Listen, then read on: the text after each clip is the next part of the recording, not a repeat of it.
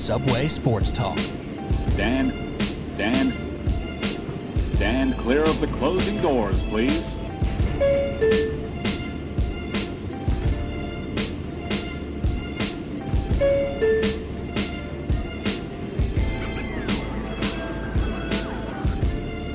All right, here we go. Subway Sports Talk. My name is Peter Kennedy, and I am your host. Thank you so much, as always, for tuning in to SST, Apple Podcast app, Spotify. Clearly, you're hearing me say those words, so you found me.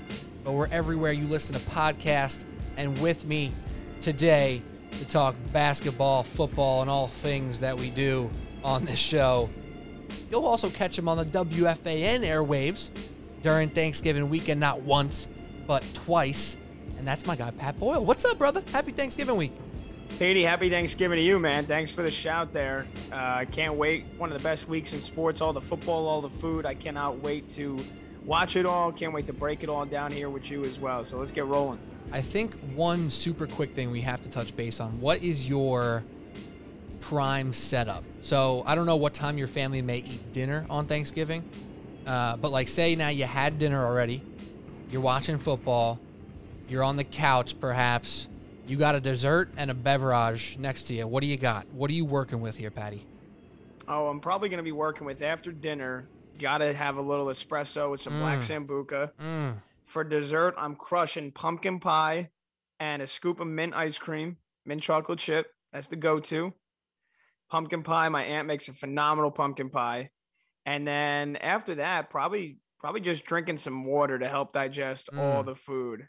I'm not a, like I don't love to drink a ton of alcohol usually on like Thanksgiving dinner, just because it's already I'm already having enough carbs Right. as it is. Plus, this year I got to do a show after all the football on the fan, so I'm definitely gonna just be slugging a, a, a ton of waters. Just espresso and water. It's a great combination. It's, it's get locked in for some Bill Saints action, and it's going to be great. I'm kind of there with you. I like a little post dinner, maybe a little bourbon action with my espresso and water. Ooh. So the bourbon espresso water, very full tummy with liquids and food. Uh, but what a wonderful day. Football, the whole nine. You watch it, you get to talk about football instead of any other stuff with your fam that you maybe don't want to talk about. And it's great. It's a beautiful thing. Uh, another beautiful thing, though, Pat, before we get into our run of the, the show here, we're going to talk about the Knicks who just defeated the Lakers on primetime television. We're going to touch a, a sn- quick snippet on the Brooklyn Nets, who are now back on top of the Eastern Conference standings. Uh, and we're also going to talk New York Giants. Obviously, some big news out of the Giants camp uh, this week, or you know specifically on Tuesday with Jason Garrett being fired. We're going to touch on that. All three Thanksgiving games, as well as a preview for uh, for Sunday as well. But first, we have an announcement here on Subway Sports Talk. I teased it last week, and now it's officially time to tell you guys I'm very, very excited about our new partnership we got here on Subway Sports Talk. It's not changing anything on your end. If anything, it's just going to add to the ways you guys can consume this content, and that is our affiliation with the Basketball Podcast Network. The Basketball Podcast Network is amongst a larger company called Amaze Media Labs. It doesn't matter to you, but I like telling you guys what's going on. They also have the Hockey Podcast Network. You can check that out, and the Pigskin Podcast Network. And don't worry, because we are a part of the Basketball Podcast Network, doesn't mean we're not talking football. We're still doing that. We're still talking baseball when the time is right. But the Basketball Podcast Network are our partners in this uh, endeavor, and they'll be supporting us, and hopefully we'll be supporting them. So check them out. And that also brings us to one more thing, Pat. It brings us to our sponsorship here with DraftKings. So let me tell you that this NHL season, since it's been underway, and DraftKings Sportsbook, an official sports betting partner of the NHL, has an unbelievable offer. To celebrate the greatest sport on ice, new customers can bet just $1 on any NHL game and win $100 in free bets if either team simply scores a goal. Doesn't matter if it's a beautiful one timer, a lucky deflection, as long as they light the lamp, you win. And if Sportsbook isn't available in your state, DraftKings still got you covered. Everyone can play for huge cash prizes all season long with DraftKings Daily Fantasy Sports Contest. Basketball, football, UFC, whatever you want to play, DraftKings got you covered. DraftKings is also giving new customers a free shot at millions of dollars in total prizes with their first deposit.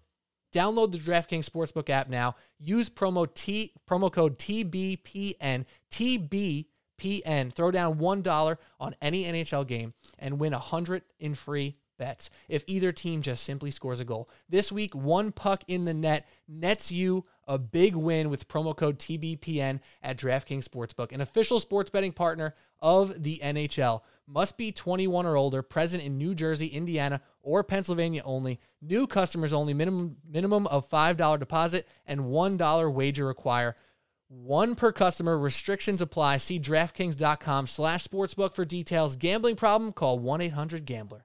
So there you go. DraftKings Sportsbook, helping out Subway Sports Talk, helping out the Basketball Podcast Network. And now it's time to get into it. Pat, Had that had that feel, Pete. By the way, that was your first read. That was pretty crisp. yeah, it's a you know it could have been a little bit crisper, but that's number one. You know, this is a one take show too. You know, a lot of people with their podcast they get really uh, in the nitty gritty with the editing. They want things to sound crispy, clear, no ends, ifs, or buts about it. Uh, that's not how I like to roll. I like to keep it natural. I like to keep it one take as much as humanly possible, which I must say you and I do pretty much ninety nine percent of the time. I would say 99.99% of the time. I don't think we've had to restart or stop or pause more than once in the last 15 episodes we've done. And that was literally this episode because the audio was off. Right. The levels were off at the beginning of this. That was it. Yeah, and that's the only really re- the only real reason we would ever do it is if the audio is messed up or if my dog starts like yelling or something crazy happens, and then maybe we'll stop. Yeah, the- if Shay starts getting a little weird out here, uh, but no, we, we we're we're radio guys too, right? It, live radio, you're going to be on the fan uh, twice in over the next handful of days here. You can't pause and restart.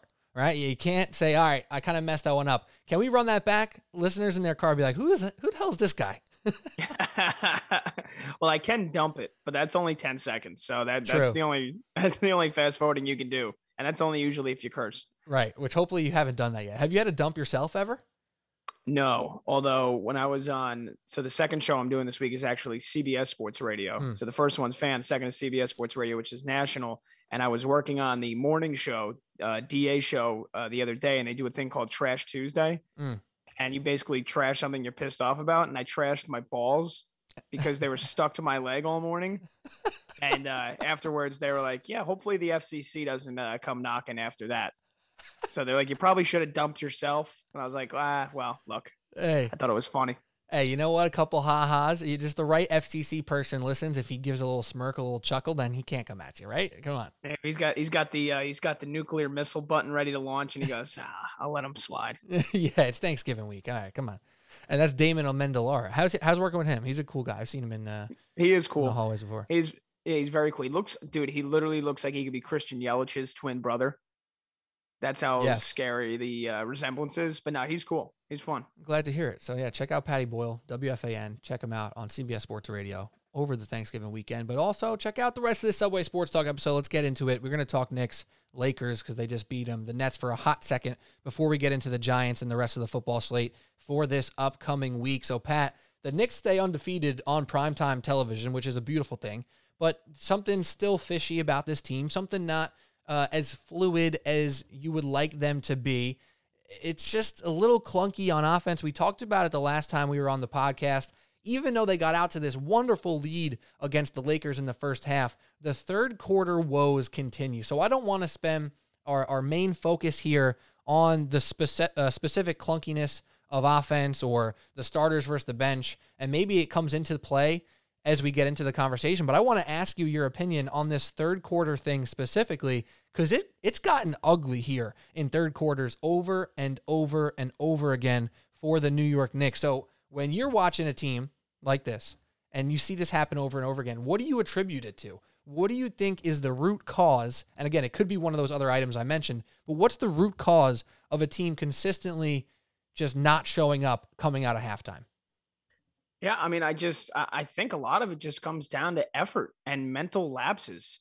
I mean, again, they came out of the they came out of the gate. They were blowing the lakes, the lakes. They were blowing the Lakers out of the garden. They up they were up by 25 points in the first half, and it looked like this game was going to be a game of three quarters and see you later. Thanks for coming. Have a nice night. I feel bad for all the people that bought tickets at like probably extravagant prices a couple of weeks ago, expecting to see LeBron play against the Knicks.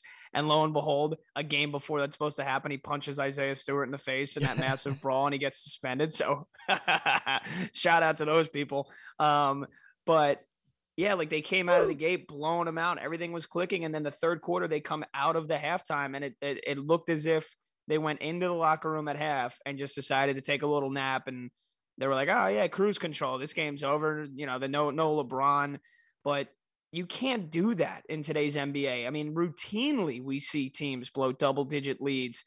I, I they put up a perfect graphic on TNT. The Lakers had five double digit comebacks and six double digit blown leads this year, and the Knicks had three double digit comebacks, four double digit leads blown. So like it's like routine at this point. Like you can build up a great lead and it means nothing if you fall asleep for five, six minutes, which is exactly what the Knicks did. And I think the Lakers switched to a 2 3 zone to start the third quarter. And you'd think, okay, just get good ball movement. Thibs preaches that all the time. Just make the right pass, and the game will dictate itself who gets to take the shot, who's going to score the point, who's going to get the bucket. And the Knicks just failed to do that. They started just forcing things. They were rushing it into the paint. They were turning the ball over. It, it seems like all like when things go bad for the Knicks, it's all at once. Kemba couldn't hit a shot. Randle gets caught in that isolation where he basically just wastes 15 seconds of the shot clock and then either chucks up a shot or tries to make a pass and then expects Barrett to shoot one with like two seconds left, contested, or or or RJ can't make a shot from deep either. And it, it all seems to happen at the perfect time. That in the sense that they literally just stopped hustling. Like they just stopped. Like the effort was dog shit in the third quarter. They were not getting back in transition. Westbrook was just killing them on the fast break, taking open threes. And I get it. Look, you're, you're going to back off on Russ most of the time. I've slandered him numerous times here in the last year. He can't make a three, but when he gets hot, he's still, again, still a, a decent shooter that can get very streaky. And that's exactly what he did 18 points in that third quarter. And the Knicks had a 25 point lead evaporate before their very own eyes, before Thibs probably laid into them and said, Hey, wake the hell up here. Let's get it going again. And I know Thibs isn't not yelling, isn't not screaming, isn't not coaching when the Knicks have big leads. So it comes down to the leadership. It comes down to Randle. It comes down to Rose. I know he didn't play tonight, but on most nights, those are your leaders. And those guys have to be the one that are setting the tone, keeping the energy high for 48 minutes. Like the NBA schedule is not easy. I get it. There's going to be nights where you're tired, but you can't build a 25 point lead and blow it within the span of 12 minutes, man. It's just unacceptable. Yeah, and I want to talk about two things specifically uh, in a second. It's just crazy though. Those stats you just uh, rattled off about the Lakers and Knicks alike in their, you know, come back from big deficits, also blow big deficits. It's a really weird time, but it's something we've seen grow more and more in this league with the three point shooting and that efficiency overall, like over the course of games and co- course of seasons, the efficiency is higher with the three point shot being more involved. But moment to moment, it can be more inefficient, right? It's more volatile. And that's what happens here sometimes where it can just get really ugly. If no shots are falling, games can flip instantly. The Lakers had their run. Unfortunately, they kind of ran out of gas, or fortunately for the Knicks, they ran out of gas and couldn't complete the comeback. But I want to talk about RJ Barrett and Randle. First off, with RJ Barrett, you saw my tweet the other night Pat, I know I, uh, you know, maybe it uh, hurt your sleep habit a little bit there on Saturday night, but I tweeted uh, two days ago now, or a couple days ago now, that RJ Barrett has played in 16 games this season, and seven of those games he had more shots than points. Now he's played two more games, and one of those games, the same thing happened. He had 12 shots, nine points. So that's eight games in out of 18 where he's had more shots than points, and that's just not a good third year of somebody who was expected by many, not by most, but by some to many, to be an all star caliber player this year. He has not come out of the gates like that. The one thing you have to appreciate, he keeps grinding on defense, helping out the team in other ways, but the scoring stuff for RJ is really, really ugly. What has been the root to that? Is it simply his shot not falling, or is there anything else you can point to? Yeah, I mean, look, I, mean, and, and again, you got to give RJ some credit because in the beginning of the season, he had a monster stretch where Randle wasn't scoring, and I'm trying to pull it up now because I want to see when it started and when it kind of ended. I believe yeah. it started at the end of October. Yeah, it was that 20 game, that 20 point win, 20 point scoring game on the road to beat the Chicago Bulls. Then he puts up 35 against New Orleans next night, then puts up 27, 23, and 20. And he was he was attacking the basket first and foremost, and teams had to respect that. So then they were giving him some space because obviously you don't want him to blow past you because he's so strong, he's so fast, and he's such a great finisher at the rim. And then he was, you know, he was taking the space that was given and he was pulling up and hitting the 14, the 15 footers, you know, taking his threes efficiently, only taking like four or five threes a game and hitting two or three of them. And then he just started getting really, really sloppy when teams found out how to defend him. When you can get a double team on RJ as he enters the paint, he kind of panics. And, and you couple that then if he if he's not shooting the ball well, he is a very, very streaky shooter. And if he starts a game missing like his first four or five shots, it just seems like he's going to just continue to snowball and lose confidence in himself over the course of the 48 minutes of the game. Because after that stretch, these were his next four games six points, 15, nine, and two. Mm. And he has just not shot the basketball well at all lately in the last month or so now. And is just, you know, when it plain and simple, his jump shot's just not there yet. The consistency isn't good in terms of his mechanics or his form to the point where, you know, you can just rely on him that he'll figure it out over the course of a game. And I don't know if it's more mental with him or again, it's just the fact that his mechanics are not there yet, but he just hasn't shot the ball well. I mean, that's, that's just plain. It's as simple as it can get. When teams double team him when he gets in the paint, he, and force him to beat them solely on mid range and and and three point jumpers, he can't do it another number to go with what you just stated there. And he had a slightly better game tonight, only on eight shots. But since that 20 point game back on November 5th, where he had 20 against the Milwaukee Bucks, he hasn't logged a game where he shot 40% or higher from the field. Now, I'm not talking from three, from regular field goal. He was below 40 in every single game until this win over the Lakers, where he was four for eight. So the shooting's been a struggle. It's not just the jump shooting, it's actually the inside stuff as well. So he needs to figure out a way to get that right. I think part of it has to do with the spacing in general. And I think that has to do with the next guy I want to talk about quickly, and that's Julius Randle. Now, I promise we will end the Knicks conversation on a bit of a positive because there is still some positives to gain here. With all these negatives, they are 10 and 8 and they are in the thick of it with with room to improve. But Julius Randle, I know he's been a frustration point for you, Pat, with how he's been operating on offense. Hasn't been pretty, hasn't been hitting those difficult shots he hit so consistently last year, and hasn't really been, you know, creating as consistently perhaps as he was last year either or as as he was really early in the year when almost every single game for the first 10 of the year he was the leader in assists for the game. That's kind of trickled down a little bit. He hasn't been facilitating as much. His shots not falling quite the same way. What's the the pressure point for Julius Randle? What's holding him back from staying at that elite level he was at last year? Well, I, I, think it's twofold. One, he's putting way too much pressure on himself. And two, teams are obviously giving him the respect that he deserves and warrants on a night in, night out basis. He's being guarded by the team's best defender every single time he has the ball, or 90% of the time he has the ball. And again, I think he's just he's overthinking. Last year it was so simple for him, along with the thinking of Thibodeau, which I talked about before, where hey, to make the right pass, and the guy somebody's going to be open right? Like like you can't have five guys completely guarding five guys at all times. And if you have a zone, it's very easy as long as you just pass around and beat it.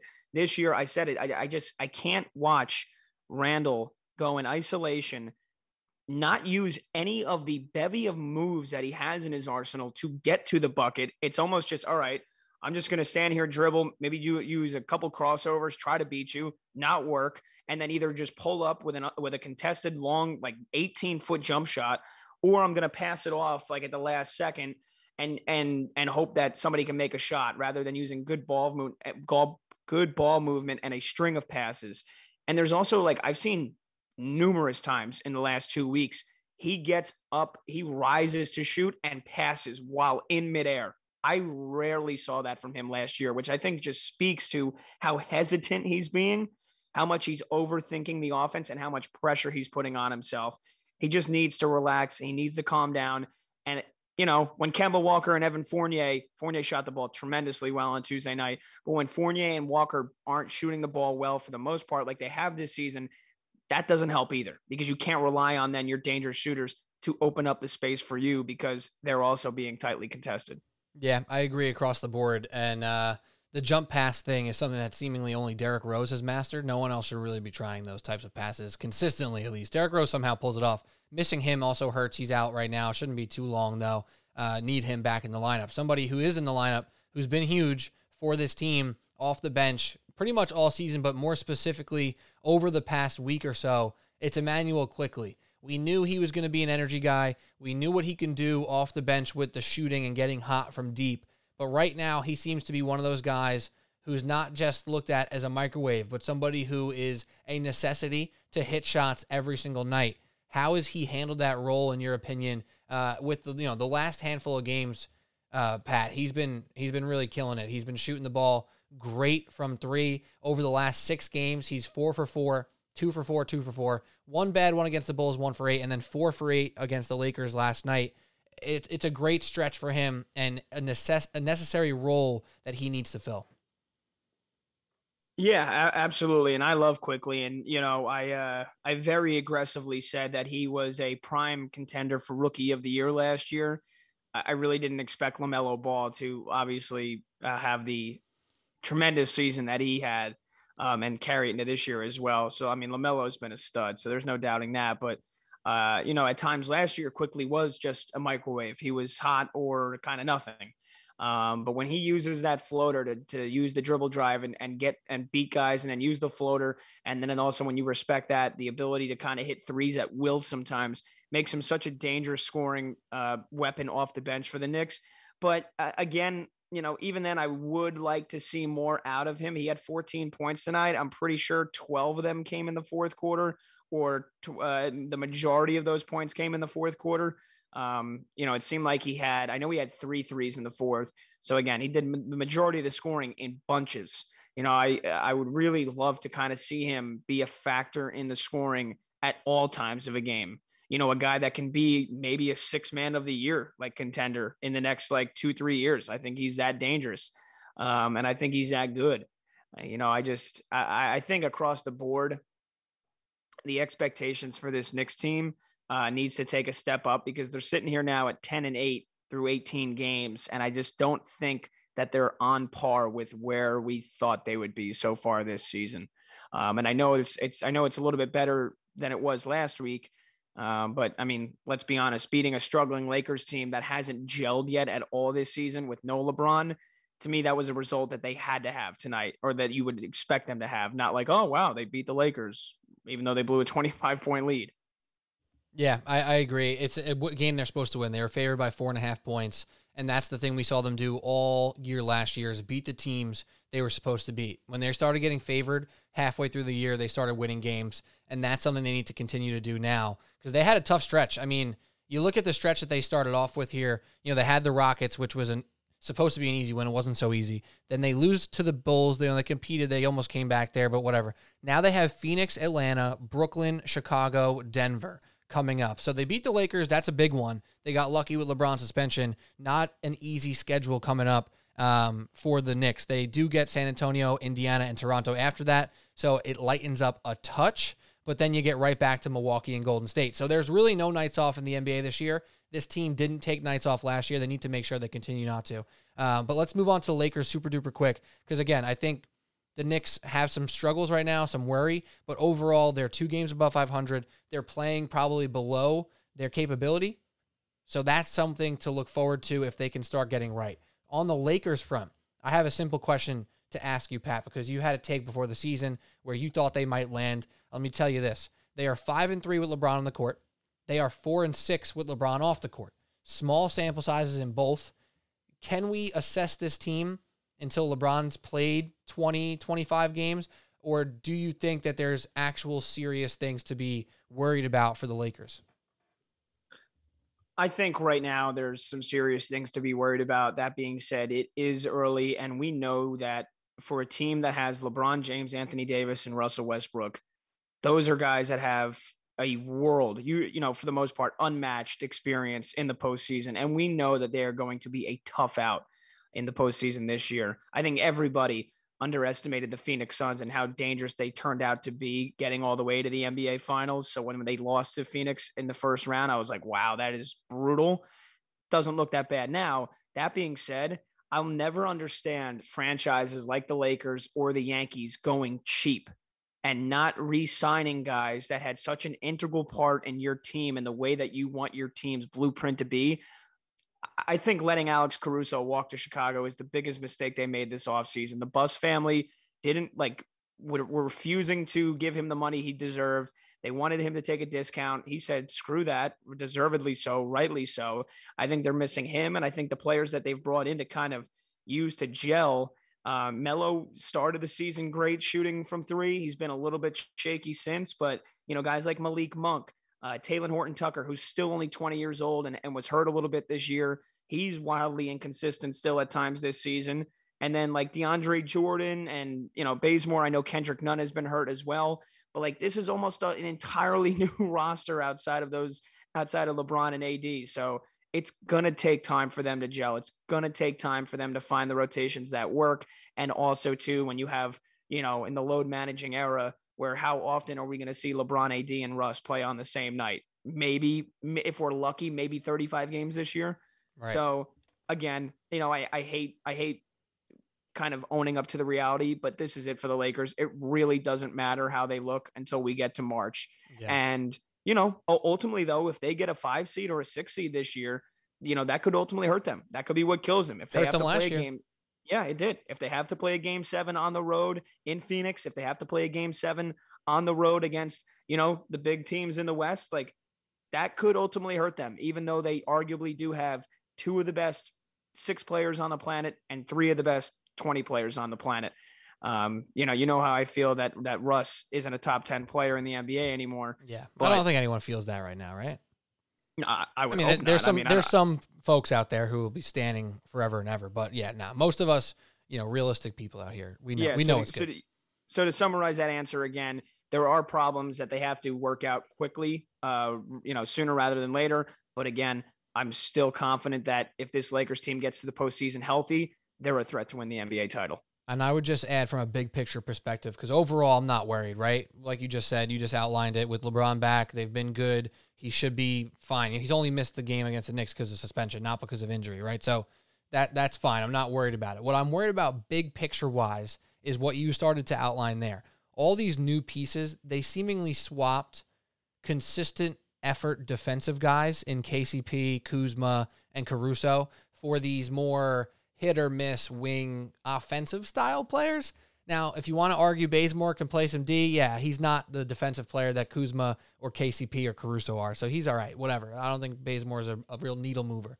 Malik Monk, you know, he's an offensive player, hit or miss. You know, he's a little bit of a microwave himself. He can't really play defense. Kendrick Nunn, same story. Avery Bradley, how many games do you expect to get out of him? So I'm not worried as much about LeBron, AD, and Russell Westbrook. We have to give them time to see what happens. I am kind of worried about their wing and d- defensive depth because that's what made this Lakers team so damn good over the past couple seasons when they made that incredible run through the bubble. Their defense was absolutely elite that entire yeah. year. So I think that's something that people aren't thinking of that you have to right? It doesn't show up every single night, or you don't notice it every single night unless you're watching very closely, or you watch what Caruso does for that defensive unit in Chicago, or the same thing for Kuzma and KCP in Washington. Those are competent NBA players who can shoot the ball and play their ass off on defense. That's what they're missing the most out of uh, this new team, obviously, plus LeBron being injured. So, not worried, but definitely have to monitor to see how they can get better over time. Now, last but not least, on the basketball front, because we got to get to f- some football talk here, the Brooklyn Nets are back on top of the Eastern standings. They're 13 and 5. They've won 8 out of 10, and they're seemingly fine. They're, they've they've been kind of crushing teams a little bit here and there. Uh, won a couple tight ones recently as well. Maybe that shouldn't have been so tight, but there was some worry early about their team. There was a lot of worry early about James Harden are all those worries gone and we're back to expecting the Nets to be a world beater in this NBA right now? Because uh, I personally was never worried about James Harden. I don't know where you actually landed on that. So, where'd you feel about the Nets a couple weeks ago, and where do you feel about them now?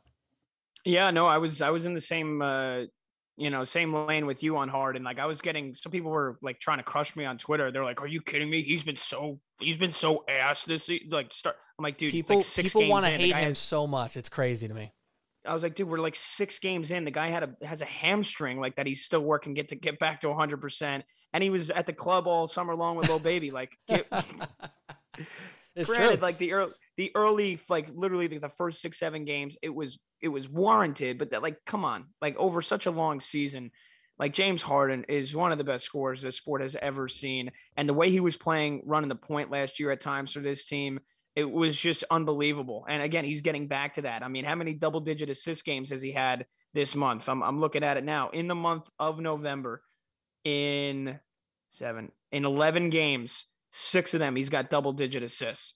So, like, he's getting it done. He's setting up KD for those easy shots. He's getting the ball to Patty Mills, who I was shitting on the beginning of the year.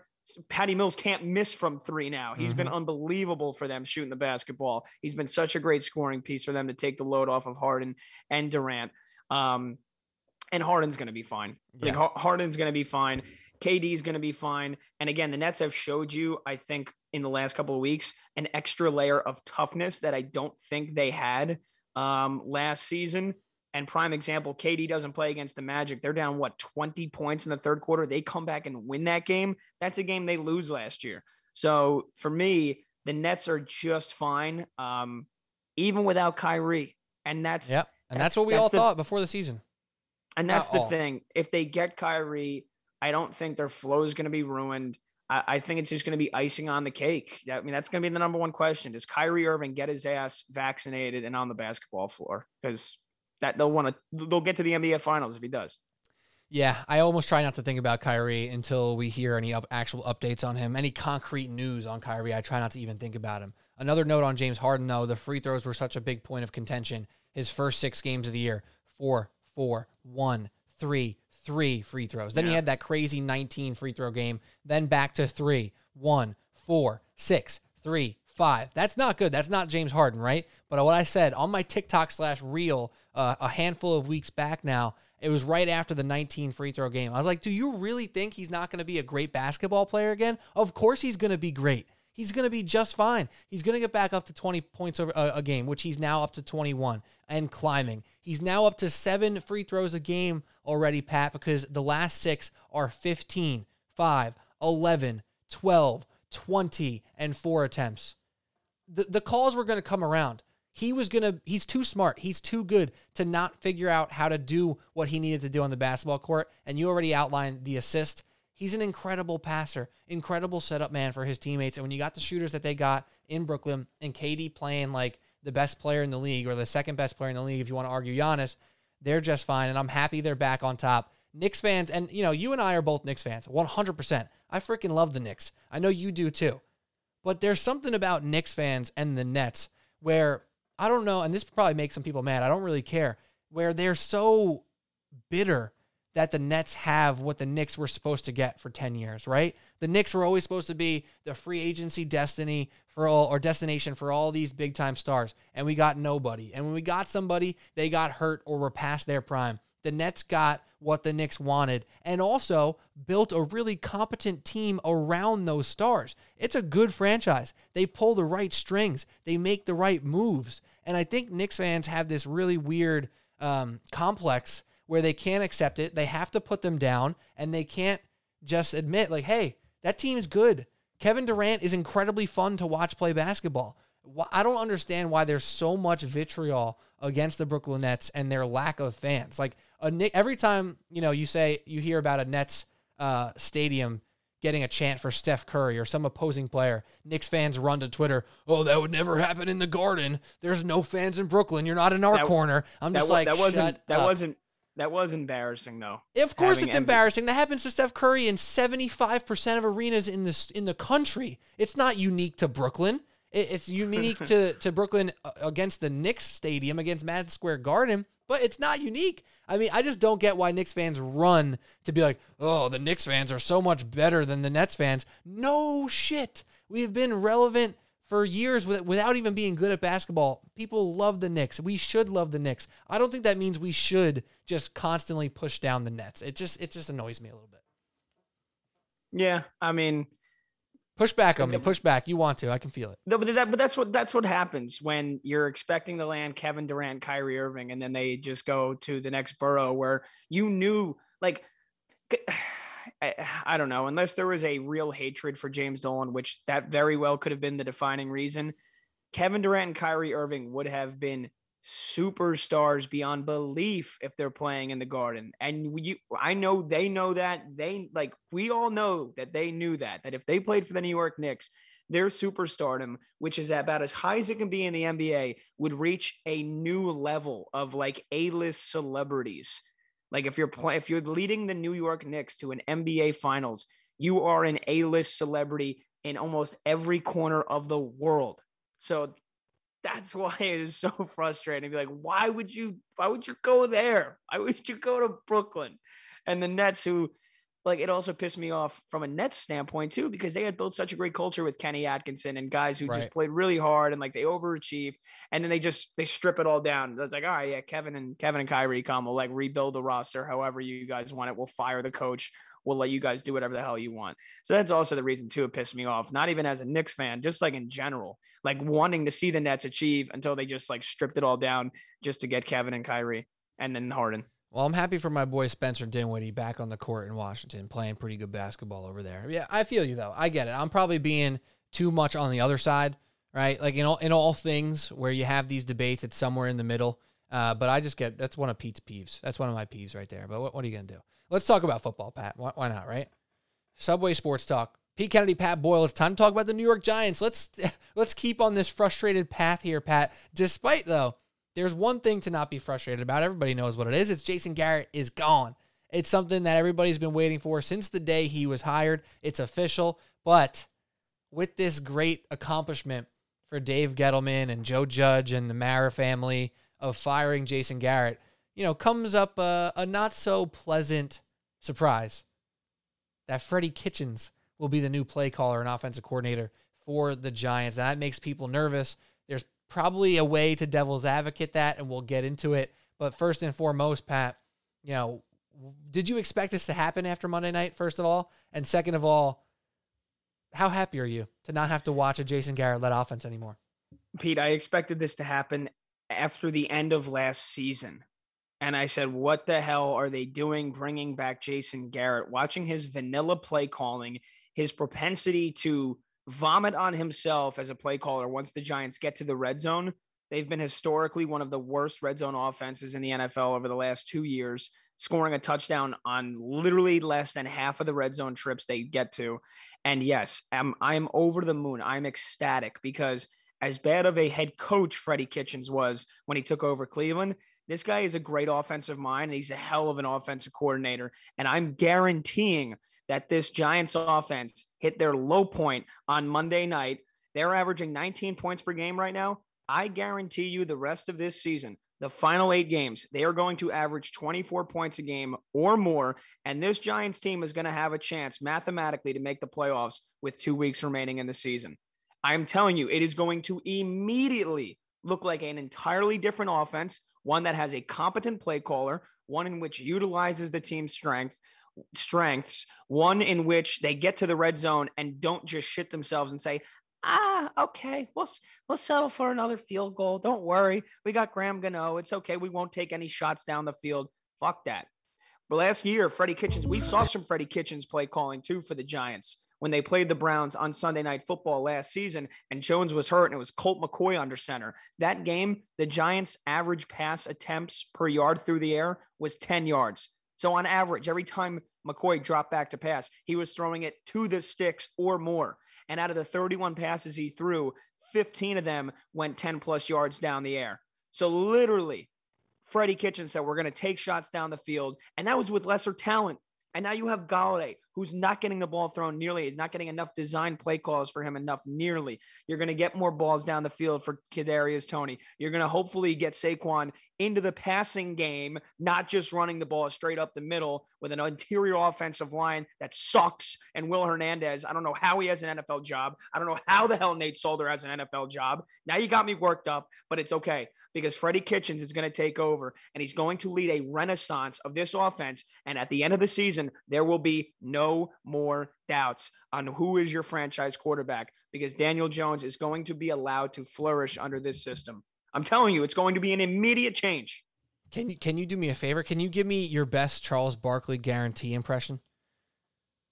I I guarantee the new the New York Giants are going to be playing be playing for uh, playoffs at the end of the season. That's not the that's not the exact guarantee style that I was expecting, but it still works. I'm Yeah, talking wait, about when, me- wait. when he goes what- what does he do? guarantee when he, when Oh, he yells it when he yells it. But I'll take I'll take the actual Charles Barkley impersonation. That was actually pretty good. You kind of just have to like. I feel like there's at times you know where he like forgets people's names and forgets like who's on the team. He just kind of like mumbles words together, Mhm. and, and so that it just works.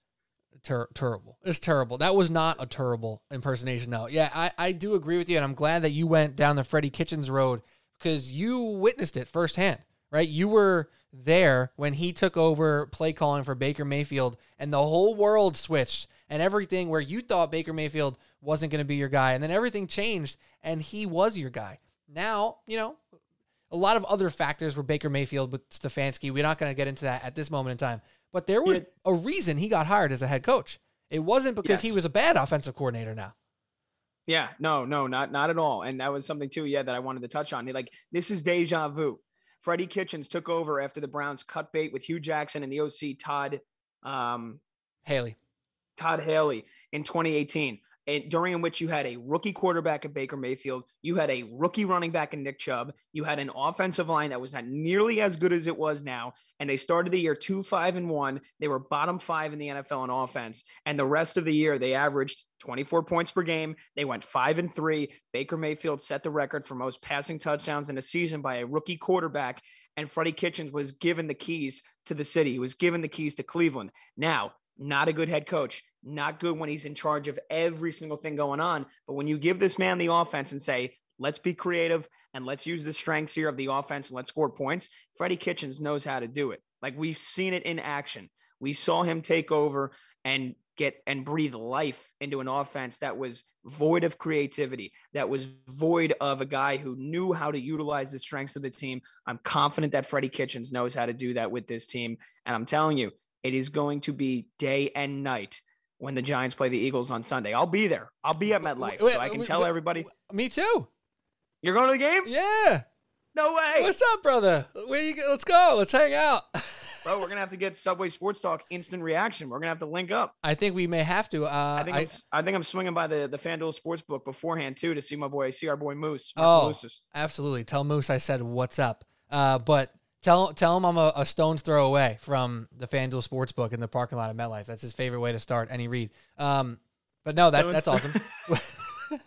that's a very inside radio uh, seg- line I just gave to you right there. But anyways, that is. so and so inside that only like a few people probably even would know what we're talking about. But uh, let's get back on topic here. We'll we'll discuss our tailgating plans at a later moment in time. But Daniel Jones, it's been another year, and you said you didn't only. I kind of got sidetracked there. You gave us a lot of guarantees there, right? You guaranteed that Freddie Kitchens is going to change the outlook of the offense. In turn, going to change the outlook of Daniel Jones as the franchise quarterback. Where I'm kind of sitting here, and if you saw my latest uh, Instagram reel, TikTok, whatever, I'm here saying Daniel Jones is mediocre at best.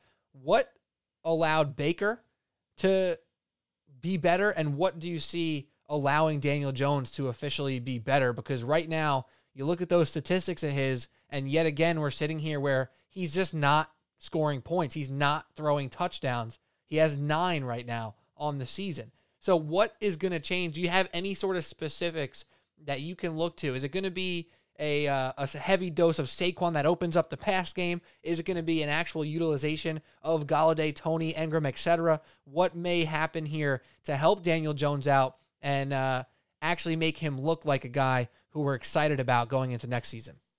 Yeah, I mean, look, Daniel Jones had the worst game of his career back on Monday night too. I mean, it's it's important to understand that.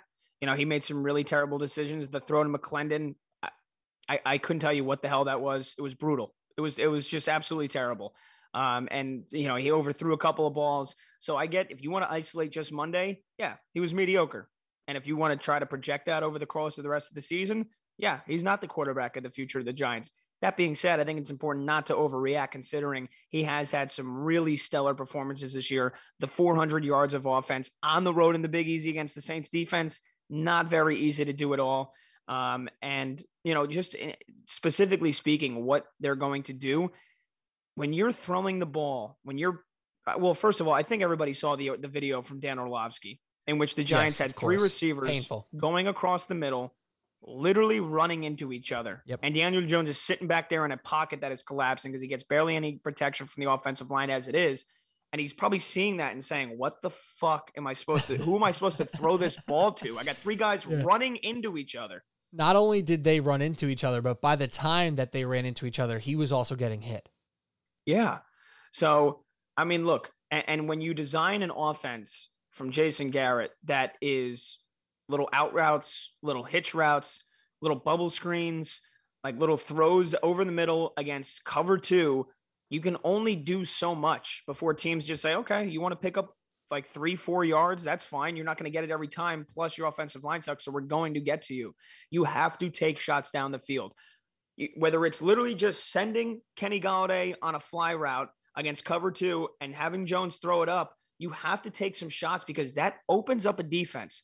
Because even then, when you throw the ball down the field, Pete, how many times do we see it? What, one out of every four deep balls thrown? You're going to get a penalty. You're going to get pass interference. Yeah. You're going to get a defensive holding. Like that in of itself, defenses will bail you out. It's human error that is going to happen when you put a guy one on one with a receiver who's six three or six four and can jump up 48 inches in the air and grab the ball. Like you're going to get that. And that then opens up the underneath routes. That opens up an opportunity for Kadarius Toney for a little crossing route. Then you can throw it, you can drop it off to him and let him get in space because the safeties have to worry about dropping back and not getting beat over the top. When Jason Garrett is running plays that have nobody going down the field, you know everything is in front of you as a defense. It makes a defensive coordinator's life that much easier. That and the fact that, yes, they don't utilize Barkley enough in the passing game. Christian McCaffrey has made a living off of getting out into the flat, getting out wide into the slot, setting up in the slot, and catching the ball and letting his speed and strength do the work. Like Jason Garrett doesn't even know how to do that. Yeah. The only I, I feel like the only times I see Jones throw the ball to Barkley is on your typical little boring screen. Right. And that's easy to stop if you can detect that early on as a defense, which the Buccaneers did over and over again. I can't tell you how many times I heard Louis Riddick say yesterday, yeah, Tampa Bay knew exactly what was coming. Yeah, no shit, because it's so predictable Mhm. that the Giants like and and I know we're going off here on a tangent, but I just I got so many thoughts in my head too on how bad Jason Garrett is. It's like the most simple thing in the world to create the script on the first drive. Yep. The Giants did that. They went right down the field. They get first and 10 from the Tampa Bay 15. And then Jason Garrett must have ran out of his script and said, Oh shit, what do I do now? Yeah. And then they he tried poops his pants a- consistently in the red zone. they tried they tried yet again another just little dump off to Toney, which Tampa Bay I think was running cover two there. They were ready for it. Then he tries a read option on second and ten, and I don't know if that was execution on the Giants, but it looks like they botched like the read on that. And then Jones was just like with the ball, deer in headlights, and had nowhere to go. And then they try another little pass for three, four yards through the air on third on 14 after they fall start. So not once did they even throw the ball to the sticks after they get into the red zone. So, I mean, that's specifically how, first and foremost, is just throwing the ball down the field. I know it sounds simple, but when it works once or when you get a penalty once, that tells a defense we can't let that happen again. We have to be ready for that. We can't just sit at, at the 10 yard mark, at the first down mark on first and 10, and know that the Giants are going to throw it in front of us because they might take a shot down the field. So that's for like literally, you get one deep ball that opens up a defense for like an entire half. That and knowing how to u- utilize Toney, knowing how to utilize Barkley, and getting and spreading the ball around too. Yeah. There was one game, I think it was against the Saints, where eight different giant receivers caught a pass. I feel like now they have like three different receivers as an option. Um, and it's it just doesn't work. Just does not work. So I, Yeah. that, that's really how I think Daniel Jones can be successful. And again, you got to you got to let Jones use his legs as well. They ran a read option on that first drive where he picked up seven, eight yards. You got to do it a couple more times, and you got to take the risk that he that he might get hurt. It happened once this year. It was a fluke. He put his head the wrong way against the Dallas defender. I mean, look, we see how Kyler Murray has been hurt for the last couple of weeks, but still, they they're not. Cliff Kingsbury's not afraid to run him six, seven times a game. So the Giants can't be afraid to do that either. Do you know who the leading receiver is for the Giants right now? In terms of catches or yards, Uh, yards. And ca- yards, and it's got to be it's got to be Toney. It is. Isn't that sad Yeah. though? It's Yeah. Kadarius Toney, and he has hardly gotten going. Like he's only had really one game where he was And he- truly successful, and, and he's missed a couple games. and he's missed a couple games. Well, none And of the receivers have played all the games because everyone's been hurt. But uh, but still sad. I mean, And you know what's sad too is that Andrew Thomas was the only one who, who scored a touchdown. Yeah, I know it's really sad. Now, real quick on the Saquon front before we move on, the the prototype for Saquon right now needs to be in that, like you said, McCaffrey ilk, right? But if you even want to talk not McCaffrey, the way the Browns have used Kareem Hunt, like half of his touches at this point in time, until he gets back to like full strength, like full Saquon, if he can even get there again, half of his touches should be on passes, I think, right now. He's more explosive when he gets the ball in open field uh, in that in those scenarios, and we've seen him take some of those flat routes up the sideline and gain gain some good chunks of yards, right? So I think he has to be really, really utilized in the pass game, like Kamara, like Aaron Jones, like Kareem Hunt, like all those guys, where instead of giving him 20 carries every single game because you need to get Saquon 20 touches, let's get him 10 carries, let's get him eight targets, and let's see what happens, but also giving him some rest, right? Like let Devontae Booker run into a shitty offensive line a little bit more. Who cares? He's not. They're both averaging three and a half yards a carry. What's the difference? Let's get Saquon in some space and see how if we can get him going until he starts looking a little more healthier. But um, yeah, I don't know, man. I think it's tough to truly predict. I know you did it. I'm not ready to do that to truly predict a flip of the script here for this offense. I hope it's true. They play the Eagles. Unfortunately, they're running into the Eagles at probably the worst time. This Eagles team's kind of hot. This team's playing good. They're moving the ball on offense, and their defense is playing pretty hard. So, is it a great spot? No, but it's definitely a spot where they can do some things on offense here, and they should. Uh, but Daniel Jones really needs to get things going here because if you look at his game log this year versus last year, it looks identical, man. Two games with two touchdowns only this year. You know, a bunch of games with zero touchdowns, a lot of games with one touchdown. And I don't care who's calling plays, I don't care who your weapons are. Quarterbacks in this league need to throw more than nine touchdowns in 10 games. It just can't happen. I, and granted, there's a million excuses we can make for Daniel Jones, but when are we going to run out of excuses? Maybe never. And maybe we're just going to be stuck with this guy and give him a contract when he's still throwing nine touchdowns in 11 games next year. But it needs to change but for me to feel any sense of confidence because I don't feel that right now. Yeah, and and again, that's that's that's a totally respectable feeling to have because they have been bad. Um, but I, I really, really am confident that somebody who can competently call plays, especially in the red zone, will have this offense looking completely different here for the rest of this season. I hope Um, so. I'm telling you. I'm, Oh, I yeah, hope we I'm see telling it. you. I hope. I hope for some reason we can see each other from our seats so we can point at each other.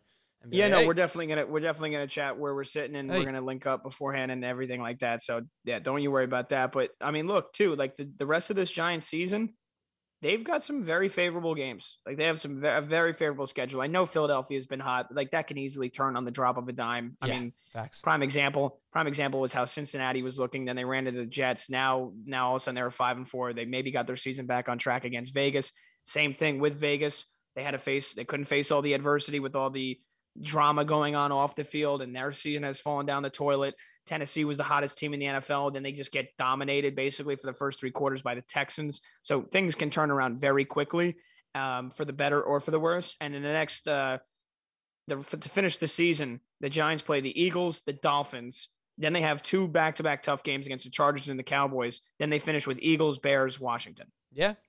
Easily, easily they could be looking at a Giants team that finishes the year eight and nine, and Oh my God. maybe squeak, maybe Oh squeak in with this weak NFC. I don't know about all that. That means uh, for that to happen, they got to beat the Eagles twice, and that's just fact. They have to beat And- the Eagles twice and then take care of business against Miami, Chicago, Washington. They have to win all of those games, or you know, shock the Cowboys and lose to the fucking Eagles once. So you know what I mean? Like that's possible as well. Um, All, I- yeah. all I know is this: I'm telling you, you, you, we track these next eight games here to finish the season. The Giants will average 24 points a game or more. We will book it right here. 11 23, 2021, 11 28 p.m. Pat Boyle over 24 points per game for the New York Giants. We will keep an eye on it. I have one question for you before we move on. Does Freddie Kitchen always look aggressively hungover and like he consumes nothing but pizza and dip? He does. Okay. He does. There's Confirmed. definitely like if you opened up his, I'm guessing he drives a truck. Like he has to drive a truck. yeah, no. I'm 95, 99% sure you open up his car door and there are just packs of red man Uh, lining. Oh, you think he's a red man guy? Oh, he's definitely a red man chew. see, He- I don't think- think he dips. I, don't think he he's like a like a cope straight, like a straight dirt, just grimy dip.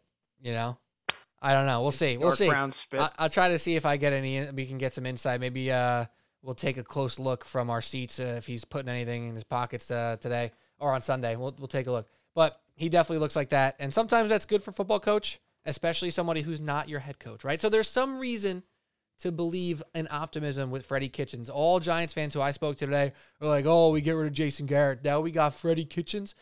Just remember, there's a reason why he was made a head coach. He had a good run as an OC. I don't know if it was smoke and mirrors. I don't know if it was luck. I doubt it was 100% either of those things. So let's have a little bit of optimism, see what he can do uh, with a revitalized offense here. But Pat, we got some more games to talk about. What do you got? No, I was just gonna say, Giants fans, like just just remember who told you that Freddie Kitchens turned around this season. Patty Boyle, Browns fan, who's seen it happen live. And then we don't want them to fire Joe Judge and make Freddie Kitchens the head coach. We don't want that. We can all agree on that. I would think it's not a matter of Joe Judge. It's a matter of if they fire Gettleman. Right. If they fire Gettleman, the new GM is going to want a new head coach. Well, they'll probably give Judge one year, and then when it's mediocre again, they'll get rid of him, and we'll kick the tire down the road. As that's what happens in the NFL seemingly all the time. All right, let's move on. Let's talk about the Thanksgiving games. We got three games on Thanksgiving, as always. We got the Lions playing the Bears, and the Cowboys playing the Raiders. Those are our standard uh, teams that always play Lions and Cowboys. Always thought growing up when I was a kid, I was like, yeah, it's always the Cowboys and you know, the Redskins, now the football team. I always thought it was those two teams playing, you know, Cowboy Indian type thing as you heard growing up. It wasn't the case. It was the Lions and the Cowboys for whatever reason. Now we have the Lions playing the Bears. Bears are minus three at Detroit, and the Cowboys are minus seven and a half home against the Raiders. Also, Buffalo minus six at New Orleans. Let's just go down the line here, Pat. Obviously, the second and third game are the more interesting of the three. But let's talk Lions real quick and Bears real quick. Bears couldn't beat a backup in Lamar. They obviously lost Fields throughout that game, but he wasn't doing very much. Can the Lions get their first win? I'm just going to ask you that question because this isn't that interesting of a game. Or can they get the first win? And or do you have a betting angle that you like heading into this week? Ugh, I mean, this is such a tough game to bet because you're looking at But my you're going to do it. 12:30. You're Come looking. You're looking at my cousin Tim Boyle. Oh, Boyle rules. Going up against Andy Dalton on a short week with two, well, with one brutal head coach, and that was the big news too on on Tuesday. Matt Nagy reportedly was going to be fired after Thanksgiving. He said that was completely false. He met with Bears ownership. He might be getting fired in the next two three weeks anyway. Um, but I, I mean, really, this is you have no idea what to expect here on Thanksgiving afternoon um, with the Lions and the Bears. If it's, t- I mean, I don't think, regardless of whether or not it's Jared Goff or Tim Boyle, uh, there is a serious quarterback problem for the Detroit Lions. That being said, it seems like this team has been excruciatingly close numerous times already. Like, I'm surprised Dan Campbell cried back in week five or whatever that was, because he definitely could have saved that for like last week and cried after they tied the Steelers and then they almost beat the Browns. They have almost beat the Ravens this year. They've almost beat a couple of teams that they should not have beat. And still, yet they're 09 and 1. So it just feels like it's a matter of time before a Detroit Lions win is coming. And maybe it does come on Thanksgiving Day. Um, that being said, you know, I I, when I tweeted on Sunday, like best value spreads, my number one was the Colts, which we're going to talk about. But I also said Texans plus nine and a half yeah. because as in as inexplicable as it seemed for them to beat the Titans, like people don't realize you have to check who's playing and who's not playing, and more so just the quarterback and the running back. Like the Titans miss were missing three linebackers, their two middles, Bud Dupree. They were missing two linemen. They were missing obviously Derrick Henry and Julio Jones. Like you Mhm. add up, that's like nine starters out of 22 starters on both sides of the football. So that is always something you have to look at. And when you look at this Bears team going into Thursday, right now, not sure if Allen Robinson's going to play. He missed the game on Sunday. Not sure if Darnell Mooney's going to play. He was their number one target, had a great game. And obviously, Justin Fields looking like he isn't going to play. So it could be Andy Dalton and their third and fourth string receivers, Marquise Goodwin and Damiere Byrd, who has done absolutely nothing in his NFL career so far. Um, the defense is what's going to carry them, but it's a defense that now has Khalil Mack on the IR, has Danny Trevathan on the IR, has Jeremiah Attaochu on the IR. So they are banged up. This is a, a Bears team that is banged up, and their Right. head coach is on the hot seat, is, is seemingly weeks, maybe days away from getting fired. So if there's going to be any game that the Lions win, it's it's probably going to be this one. Um, so will I take the three points? I don't know, just because I don't know if it is my cousin, you know, my long lost brother Timmy Boyle playing quarterback. The guy threw for 72 yards Ooh, on Sunday. 72. yeah. I mean, if you bet this game, you have problems. uh, it's the come on. If it is, if this is a one o'clock game on a Sunday, seriously. You're like, dude, I'm betting this game. Shut up. Of course I'm betting this game. It's Thanksgiving. Uh, of course I'm putting something on the line here. If it's a one o'clock game on a Sunday and you're betting it, then call one eight hundred Gambler. But if it's Thanksgiving, twelve thirty, nice chill in the air. You're having a cup of coffee, got the window open, turning on the game before you're heading over to your your aunt uncle's house. You know what I mean? Like, come on, you got to throw a little something on there. Maybe you throw a little uh, Lions money line with DeAndre Swift to score a touchdown and TJ Hockenson over 40 yards. It sounds like a great bet to me, Pat. Yeah, maybe maybe 10 bucks on a same game parlay. That's what I'm here. Saying. Nothing crazy. Nothing crazy. I do think there's value on Detroit. I, w- I will say that, especially if Robinson and Mooney don't play. I don't know how much of an upgrade Fields is over Dalton at this point. I mean, he still has he's still working out some things, and if he can't run, if his uh, running is compromised, I, I think he's kind of rendered worthless. And we saw that Dalton comes in and throws a what was it, a 70 yard touchdown pass Yeah. on his second pass. So I don't think it matters whether it's Fields or Dalton. That being said, if they're missing Robinson and Mooney, plus all the injuries they already have on the defensive side of the football, I- I mean, to me, this game is more like a pick 'em than than than a three point game. So I mean, how, just how the hell on- do they get to over 41 and a half? That's the real question. That is a great question. That is a great question, and that is maybe maybe we see the Patty Boyle teaser come into play here. Maybe Lions plus nine, under 49 or 48 and a half. Sign me up. I'm in. I'm booking it right now, Pat. I'm call 1-800-GAMBLER for me, please. Now, when they see now, you're getting me excited here. All right, let's move on to our second game. It's the Cowboys at home versus the Oakland Raiders. The line is seven and a half. The over under is 50 and a half. Before we talk about Cowboys Raiders, let's quickly talk about Cowboys Chiefs. Not the high scoring affair that so many uh, predicted. It was a Chiefs cover at minus two and a half as they won by 10. Uh, but a weird game overall, right? Still had some turnovers on both sides. Dak wasn't sharp, and he's been sharp all year and it was just kind of there's no rhythm, there was no flow for either offense throughout the entire game. It was ended up being a defensive type type battle, which nobody expected. Uh, so, what did you take from that game? Was there a lot that you can really, you know, write home about with that Chiefs Cowboys matchup, or was it a little bit fluky in your eyes? Uh, no, I mean, I, I think it's been the biggest story in the NFL here over the last couple of weeks, and that has been the reinvention of this Chiefs defense here in Steve Spagnuolo. And it starts it starts up front. I, I mean, it absolutely starts up front with Chris Jones and Frank Clark both being healthy on the edge for Kansas City. They have they, they have one of the best pass rushes now in the NFL, which they had nothing when Clark and Jones were hurt kind of interchangeably the first couple of weeks. Not even the pass rush. I mean, Pete, ever since I've seen Chris Jones do it for the last couple of weeks, now I feel like I see every single defensive lineman jumping up to try to swat passes down out of the air, like at an alarming rate. It's almost like we're seeing some edge rushers and, and tackles not even try to get to the cornerback, just kind of stand there and then jump and put their hands up when the ball is thrown. I'm seeing so many passes batted down at the line of scrimmage, and Chris Jones is one of the best, if not the best, in the NFL at doing that not even, not only batting balls down, but batting balls straight up into the air and and you know risk for an interception almost every time. So it starts up front with them, um, and the fact that they've kind of uh, found a way to hide uh, Daniel Sorensen as uh, one of the the most liable safeties in the entire NFL. you know, uh, Juan Thornhill has has played a lot more because of that. He has been uh, capable, and then you know Charvarius Ward and L'Jarius Sneed and, and Mathieu have been ball hawks the last couple of weeks. Like they're getting the turnovers, and as a quarterback, when you all of a sudden have to worry about a secondary that can pick you off if you don't make a perfect pass, then you gotta you get a little antsy back there. That and the couple with the fact that Spags has, you know, just created some really good game plans the last couple of weeks and he has taken away the strengths of the opposing offenses. This Chiefs defense has gone from zero to hero over the last couple of weeks. And that has taken so much pressure off Mahomes and the offense to not have to try to score a touchdown on every drive. Like they're a team that can now settle for field goals. Uh, you know, we talk about the Giants settling for field goal on almost every goddamn drive. The Chiefs can and have settled for field goals, and they've let the defense do the talking for them.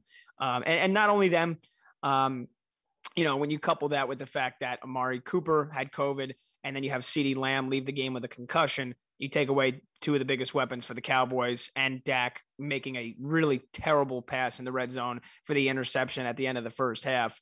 Uh, it was just another game in which you know the Chiefs got it done, not the way you thought, but they they got it done, and they are certainly yeah. back. And Demarcus Lawrence and Randy Gregory out for the Cowboys as well. I I, I think yeah. maybe one of them. I think Gregory might be closer to return. We'll see how he's looking for Thursday. That'll be big uh, to upset Derek Carr against the Raiders. But yeah, I agree. And Pat, I, I hate to say it, but uh, I've been kind of here on this podcast for a couple weeks talking about the Chiefs, and it you wasn't have. it wasn't all about the Chiefs. It was partially about the Chiefs getting right and regressing to maybe not their mean that we knew over the past two seasons, but to some sort of mean where they were going to be better. It was also about the AFC in general just not being very strong. Now the Chargers tried to lose that game 10 times. They tried to win it 10 times. They ended up winning finally and and whatever. They didn't cover the spread. I'm mad about it. It is what it is. But the Chiefs are now like settled into a playoff spot. Not settled, nothing settled in the AFC, but they're looking good. Um, but there's reason to believe why they're gonna make they're gonna make a run. They're gonna be there when it matters most. Uh, I saw in that Chargers game actually just to talk about that for a second. You were talking about the defensive linemen getting their hands up. It almost seems like with quarterbacks who are specifically athletic, right? Like Dak, like Patrick Mahomes, like Justin Herbert, those defensive linemen are making active choices to do that, to hang back and just wait, read the eyes. Oh, you have a lane? No, you don't. I'm up here, right? And that's what we saw against Herbert, caused the interception. It was Cam Heyward who did that against him in a crucial moment. And, and yep. it's really interesting the way the defenses are adapting against these elite arm talent athletic quarterbacks who like to extend plays, who like to get outside the pocket and throw the ball downfield. Defensive linemen and defenses are in, in general are putting an umbrella over them more and more and making it more difficult for them to find these secondary lanes down the field. And they're making them sit back there and make these decisions from tighter windows and it's going to be interesting to see how it now plays out as weather's getting colder and offenses are getting more desperate if defenses now take an uptick and really start making life lives really hard on offenses because this offensive outburst that we saw from a handful of teams across the board early has not really been going down uh, lately. So the Cowboys in their last three games have two stinkers on offense, really, right? They have one great game against the Falcons. Is there cause for concern with the Cowboys outside of the injuries, right? Let's say CeeDee Lamb gets back soon, Cooper gets back soon. Is this really the elite offense that we thought we had? Or is there reason to believe that they're going to come down to earth and be closer to average? No, I, I think they're still one of the top five offenses in the NFL. I mean, every team is going to go through some lull here in the season. The NFL has more parity than ever, um, especially on a week to week basis. Uh, one of the big favorites goes down every single week. We saw it on Sunday with the Titans. We saw it last Thursday with the Ravens losing to the Dolphins as eight and a half point favorites. We saw it a couple weeks ago with the Jets beating the Bengals. It, I mean, it's happening almost every week. Um, so when you have as much parity now, even the best teams will go through a two, three week stretch where you say, what, what the hell has happened to this team? We're saying it right now at the same exact time about the Rams. We are almost saying it about the t- Titans, even though they had one bad game. We're, like, we're saying it about the Buffalo Bills. We're saying it about the Buffalo Bills. Like it seems like four out of the you know four teams who you're expecting to contend for a Super Bowl are all going through that lull right now. I think that's just what it is. You know, I think you know when you when you have so many games week to week without a bye and that extra game means like I, I, it really does put i feel like a lot more stress on it that you now have 17 games to play you know you can go through six seven eight nine weeks.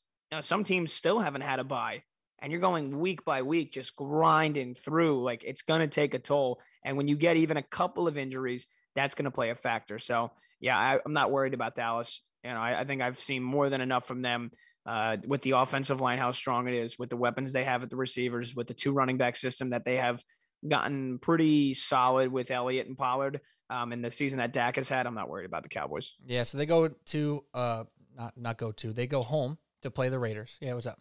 Yeah, that, I was gonna say. That being said, I think the Raiders win this game on Thursday. Oh, wow. okay. I was just gonna say how it's a possible opportunity for their offense to feel good about themselves after this week because the Raiders have been playing poorly lately. Uh, they're down to five and five. They were uh, a hot team early. All the drama that's gone on with them seems to have caught up with them. They've lost three in a row. Uh, you think the Raiders can win this one? Make your case. Yeah, well, let me. I, I think they'll cover. I think they'll cover the seven and a half. I think it's just too much on a short week. Mm. Um, I, I think that's going up about- too. By the way, I'm seeing so I'm seeing on DraftKings minus seven and a half, but I'm seeing on pregame.com, which is a site that I use to just check like odds and tickets versus cash and whatnot. It's at minus nine in some spots, so I think it might be going up by Thursday. Uh, 73% of tickets, 90% of cash on the Cowboys right now, according to pregame.com. So that minus seven and a half, if you like it there, you might want to wait and you might get it closer to minus eight, minus nine come Thanksgiving Day. Yeah, I mean, look, it's easy to see why you why people would would back the Cowboys here. They've kind of gone back and forth. Bad game against Denver, great game against Atlanta, bad game against the Chiefs. You think they're due for the bounce back here? It's at Dallas, right? They're playing at Jerry World. Um, and again, you've seen the dysfunction that the the Vegas Raiders have put together the last three weeks. Um, if Jon Gruden wasn't a scumbag and still had his job, um, I think this team would be in a, a much better situation. But I think right now Rich Bisaccia is uh, is a little bit in over his head. That and the fact that you've had uh, Greg Olson, the offensive coordinator, only take over the play calling duties since Gruden got fired or you know stepped down, whatever the hell you want to call it. He was going to get fired anyway. Um, I just think that they're kind of treading water right now. That being said, sooner or later, a squirrel is going to find a nut. You know, I don't think the Vegas Raiders aren't going to go out here and lose six, seven, eight games in a row. Um, they they still have too much talent on the offensive side of the football, and I, I think if if they can kind of just be simple here and and create a game plan that allows Carr to have a good balance and run the football with uh, with Josh Jacobs, like they're gonna be okay. They're gonna have uh, a lot of success. You mentioned the injuries to Lawrence and Gallimore and um, and everybody else on that defensive uh, line for Dallas. Like they're they're gonna have trouble stopping the run if Josh Jacobs gets going that, and then that's going to open up some spots here for Derek Carr. I mean, look, uh, he's still got some great weapons. You know, I know that they've they've obviously lost a couple of receivers here. They still have Hunter Renfrow. They still have Darren Waller. Like there's they're still pretty dangerous, and I like I, I believe in Derek Carr as a more than competent quarterback.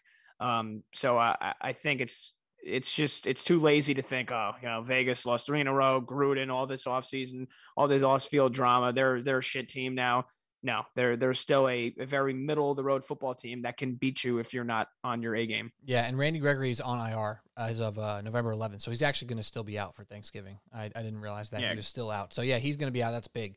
So yeah, it's an interesting spot. Uh, I'm not going to touch it until Thanksgiving Day. We'll see how we feel. But I was kind of leaning towards the Cowboys in a get right, but you know we'll see. Maybe you uh, made me re- rethink that a little bit. So let's talk about our last game here with the Bills and the Saints. Do you want to take your victory lap yet? on the Colts, or do you want to wait until uh, the next segment? Up to you. I can take it now. I can take it later. Let's take it now because you can take it later as well. Uh, we can do it twice, right? Let you get a nice long victory lap, and maybe you go around the bases twice here. Um, Bills Colts was a heavily bet game, heavily talked about game, despite all the people out there saying the Colts are set up for a big opportunity here with their ability to run the ball and Jonathan Taylor and the Bills haven't been so hot lately. We talked about it last week, Pat. We had the conversation, you and I, and said, hey, I was like, hey, the Bills have not played a, hard schedule at all. In fact, they've played a top three easiest schedule in the league. None of their wins are very impressive. Is there reason to believe they're not this strong juggernaut that we think they are? And it proved correct at home where they got run all over by the Indianapolis Colts in the Subway Sports Talk picks.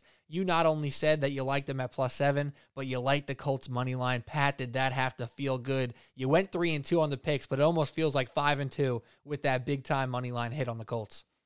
Yeah, it does, Pete, and it feels good when when things happen the way you think they're going to happen and the way they're set up like to happen. Like I, I just I felt like this is a game you see coming a mile away.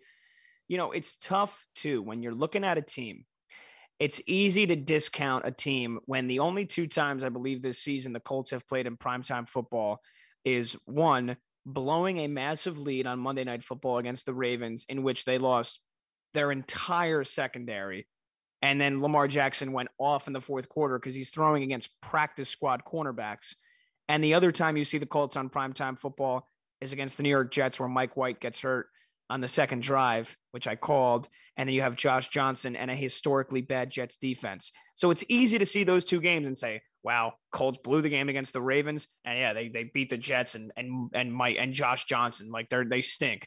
Because most people aren't watching the Colts. You know, they're watching red zone. Like you don't get to see the ins and outs and the fact that this Colts team was banged up early on and they have gotten healthy. The offensive line has both tackles healthy now. The two most important pieces on the offensive line, the tackles, they're both healthy now and they're blocking extremely well. Jonathan Taylor has been an absolute stud. He's an MVP candidate. That is not, I don't care. You want to debate me on that? There's no debate. He's an MVP candidate. I know your tweet got a ton of love with, uh, you know, I'm yeah. the captain now. Like it was tremendous. I mean, five touchdowns speaks for itself. 204 yards from the line of scrimmage speaks for itself. Carson Wentz has also like it's so lazy for people to say, oh, like, yeah, what I remember of Carson Wentz is he stinks. He had one good year. Carson Wentz is taking care of the football. He's not turning the ball over. He understands the the assignment here. And Frank Reich is a hell of a goddamn football coach. So things are coming together really nicely for the Colts. They've now won five out of their last six games, and the only loss is against the Titans in overtime a couple of weeks ago. They're a good football team and they could have won. They could have, should have, would have. Right? We could play could have, should have, would have with a million teams and a million games, but they could have won that game, right? And if they do win that game, how differently do we feel about this entire league with the Titans, with the Colts uh, in particular, right? Because the Titans went on this run and their offense, as we also outlined, I, we're giving ourselves a lot of pats on the back this week, and I think we deserve it. I, I said it uh, a couple weeks to you, uh, a couple weeks ago about Derrick Henry not being efficient running the football. He wasn't even that good in quarters one, two, and three. His yards per carry was not that impressive. So even with Derrick Henry, this offense left a lot to be desired. Without Derrick Henry and without Julio Jones, Ryan Tannehill has really struggled, hasn't looked like the Tannehill from the past two years. Do I want to sit here and say, oh, it's all because of Henry? Tannehill sucks? Like, I'm not going to say that either. But right now, as a unit, that whole offense is truly struggling. They cannot run the ball. They can't get A.J. Brown open. He got hurt uh, as well during the game on Sunday. So the Titans aren't that special, and we play outcomes. It's natural. When a team wins, we are excited and we talk about what that win means and what it's going to mean moving forward. But what really matters sometimes is what happens for uh, how many minutes are in a football game? 48? No, 60. 60? 48 is basketball. That's my bad. In, uh, in 60 minutes of a football game, sometimes we only talk about the final three minutes. When the first 57 minutes were showing us that the Colts are a real football team. The final three, or in that case, it was overtime, the final 10 or whatever it was, proved maybe that they just had a bad moment. So they are a legit team. Frank Reich has proven to have gotten better throughout the season for the past couple of years as the head coach of the Colts. They get better as the year goes on, and it's proven proven right here again. So let's talk about now the Buffalo Bills, who are on the opposite side of that. They have been a little bit of fool's gold this year, perhaps. They're now six and four, a team that even just two weeks ago were still the betting favorites to be in the Super Bowl. Josh Allen was still a betting favorite for uh, for MVP, maybe top three, and he's still up there in the rankings. But his numbers aren't that special. They're six and four. They're not even leading their damn division right now. How worried should the Bills be? And what does it look like to now go up against the Saints, who, granted, the Eagles just ripped apart? Is this an opportunity for them to make us feel better about their outlook, or are you truly worried about this Bills team? I kind of feel um, almost the same for the Bills that I do about the Cowboys. I think it's a midseason lull, having them having now lost two of their last three games with the only win against the uh, the Jets, and I think it's another team too that is slightly banged up, and you know like we it's all easy to talk about Josh Allen and Stefon Diggs and Cole Beasley and the weapons that they have when things are going well. But again, the offensive line, those are the big guys. They're the ones that move the pile. They're the ones that get protect your quarterback. And they're probably going to be without, um, you know, one of the best guards in the NFL, and Jon Feliciano is on IR, and the right tackle Spencer Brown has COVID. He's missed the last two games. So like you missed two of your linemen. We saw why Josh Allen was getting his teeth kicked in by Josh Allen from Jacksonville two weeks Hmm. ago. We saw why he was under pressure all day from the Indianapolis Colts, who drew up a great defensive scheme. So uh, again, I think this is a bit of a lull for the Bills. They're my pick to win the Super Bowl this year at the beginning of the season. I still think they have as good of a chance as anybody else in the AFC to get there. And I think, you know, Thursday night, that is a great opportunity for them to then get their season back on track. It's not going to be easy. Uh, the Saints defense is still tre- tremendous, even though they just got torched by the Eagles. Um, but I, I think the fact that the Saints offense is just in complete shambles right now with Siemian not the answer at quarterback. I mean, they just re-signed Taysom Hill to a contract extension that could be worth $95 million. The guy barely even's on the field anymore. And the fact that they have no Kamara and obviously no Thomas for the, the entire season has just totally threw their off season, uh, their offensive season in the garbage. Um, so again, Yeah. if the Bills play that they can, the way they can, they'll, they'll get their season back on track with a win on Thursday. Yeah, line opened at four and a half, up to six. Money's coming in on the Bills, rightfully so. Probably expected to continue there. I don't know if it'll get to seven, so I feel like I kind of, I'm kind of leaning towards the Bills here. But again, that's going to be a Thursday decision for me. It's not. We, we might have to make some official picks for Thursday for funsies I for, for the social yeah, I think media. if if you want to buy into the uh, the get get right game storyline, this is the game to uh, to bet into it on. Yeah, only tough part is it's in New Orleans, right? But you know what the Eagles just did may may prove a lot, though. Uh, the Bills haven't been able to run the ball. They might need Josh Allen to really run it a lot to get that run game off the ground. But let's talk about a few more games quickly because we're getting long here. Oh, there's a couple games, Pat, that we want to talk about that are very interesting uh, on Sunday. I know Sunday feels like a long time away, but it is Thanksgiving, so it'll be here before we know it. Now you guys can listen to this podcast Tuesday, I'm sorry, Wednesday, Thursday, Friday, whatever you're doing this weekend, we got you covered with some good content to keep you on your drives, keep you uh, entertained. So let's talk about three games here. We're going to talk about the Titans, Patriots. We're going to talk about the uh, Rams, Packers, and we'll end off with Browns, Ravens. Let's start off with that Patriots game at home. They're playing the Titans. Uh, I talked about this with you last week how you almost wish the Patriots didn't dominate the Falcons the way they did because then maybe this spread would be a little tighter and it'd be a great opportunity to bet the Patriots. Well, guess what, Pat? It's at six and a half right now. The Patriots are here. They're not to be trifled with at this moment in time. They look like a legit contender in the AFC as well. Uh, first of all, can you believe that the Patriots are where they are? And second, what do you expect for this game on Sunday? With Bill Belichick on the sidelines, Pete, I'm not surprised by anything that the Patriots do, um, and the the amount of success they have, and the fact that he has taken Mac Jones and he has turned him into one of the best quarterbacks in the entire NFL this season. Whoa. This season, Mac Jones has been a top 10 quarterback as a rookie. He's not trying to do too much. I mean, that game against Atlanta, he was dropping dimes in all over the place. He destroyed the Cleveland Browns um, from the first from the end of the first quarter on. Uh, he just he, he's not making mistakes. He's not making mistakes. He's Bel, Belichick knows that he's an accurate quarterback and he's taking shots when needed, but for the most part, he's allowing it to put the ball on the spot for Jakobi Meyers and Nelson Agholor in the two tight end system with Henry and Jonnu Smith, and they're getting great. They're getting great blocking from the offensive line. I mean, look, they went out and they they got Trent Brown, they got Shaq Mason, they got an Isaiah Wynn. Like all these guys are just playing their ass off, and the defense is playing at the best it has all season long. Um, we talked about Matthew Judon; he's been an absolute stud. So I, I bet against the Patriots. I had Atlanta to cover because um, I was like, you know what? At, at some point, when every team that gets hot, there's a selling point, and there's going to be a drop off. There's going to be a letdown game. It happened to the Titans on Sunday. We thought it was going to happen to the Patriots and then have them bounce back against the Titans. And we got the exact opposite. We got the Titans clunker and we got the Patriots keep rolling. Does it continue this week? It's hard to believe not so. More so just because, again, Tennessee is all of a sudden in shambles now with no, obviously no Derrick Henry, but now Julio Jones, who's on IR, AJ Brown might not play.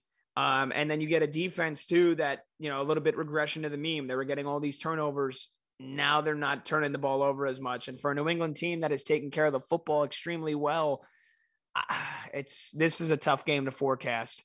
Um, I, it's hard to it's hard to not see the Patriots continue how hot they've been just because they're doing all the things fundamentally well to win football games. They're they're not committing penalties. They're not turning the ball over. And when you do that, you're just going to be tough to beat. You're forcing another team to go out and beat you. So Yeah. And, I mean, it's a it's a big it's a pretty big spread for again the Tennessee Titans who we were all talking about as being you know all of a sudden the favorite in the NFL last week. So I, I, I'm not sure.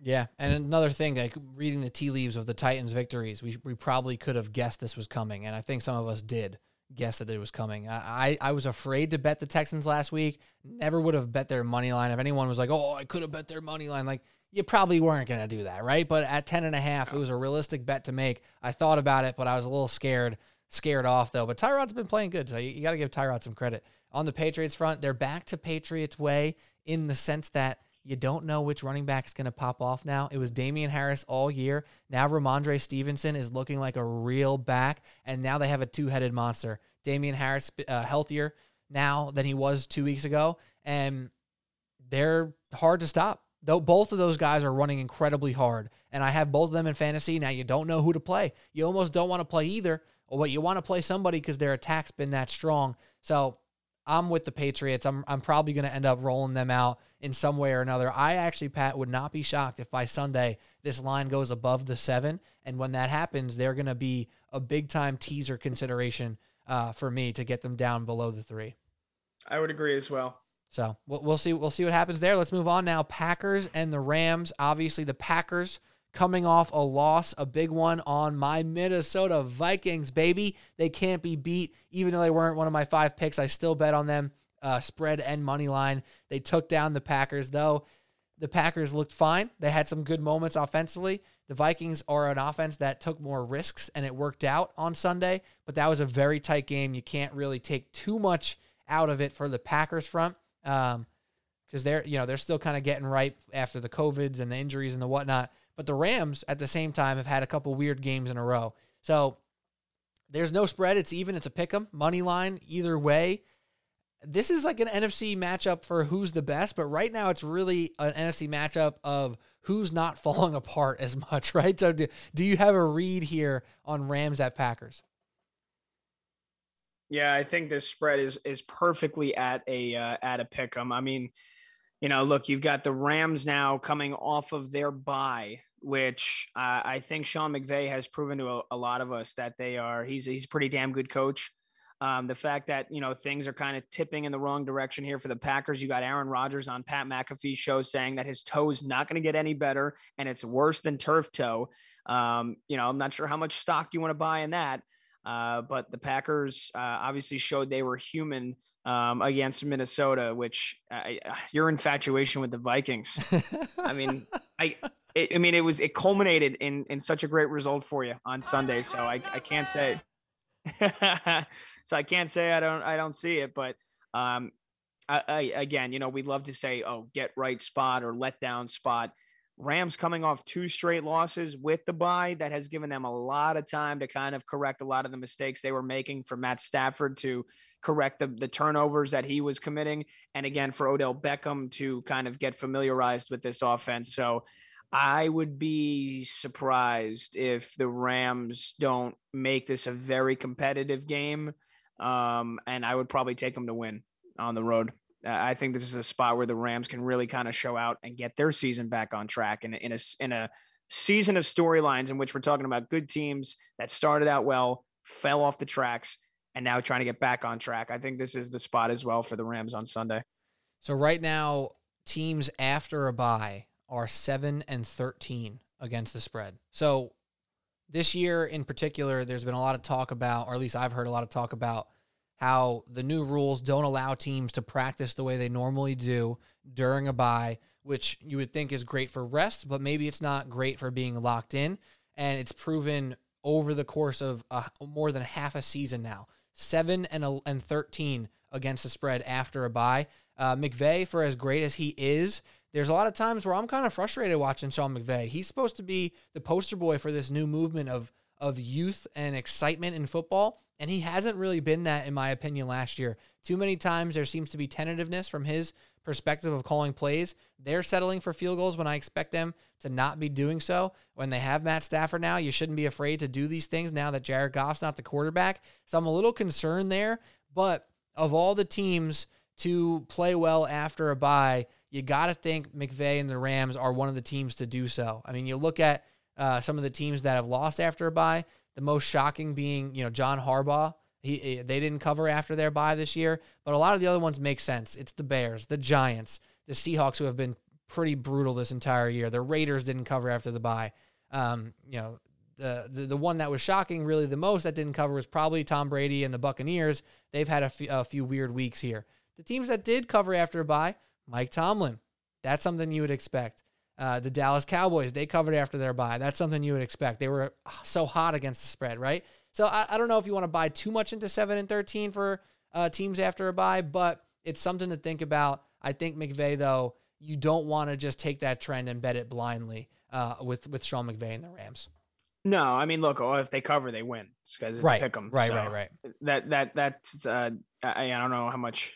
I mean, that's a, that's a great point you brought up. It is, but I think also the fact that you kind of, you know, winning can, winning can, um, you know, it's it's a double edged sword because you win a couple games in a row, you have the tendency to kind of rest on your laurels, and it masks some of the flaws you have as a team and the three wins, uh, the, the couple of wins in a row the Rams had going into this now two game losing streak, Giants, Lions, and Texans. So you play three really bad football teams in oh a row. It kind of ma- it masks, yeah, it masks your flaws there for a bit. Then they ran into Tennessee, and then they ran into a, a super hungry four team on Monday Night Football a couple of weeks ago. So you had those two painful losses with the bye. You get McVay two weeks time to prepare for the best defense in the NFL thus far this season in the Packers. And I think you see a complete game plan here for the Rams.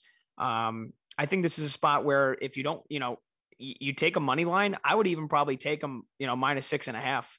Um, I think that's a great spot with a ton of value. Minus six and a half, it's probably gonna be what plus two fifty odds. Yeah, I think it's a great spot maybe. where I think it, I think they win this game, they win it by a touchdown or more.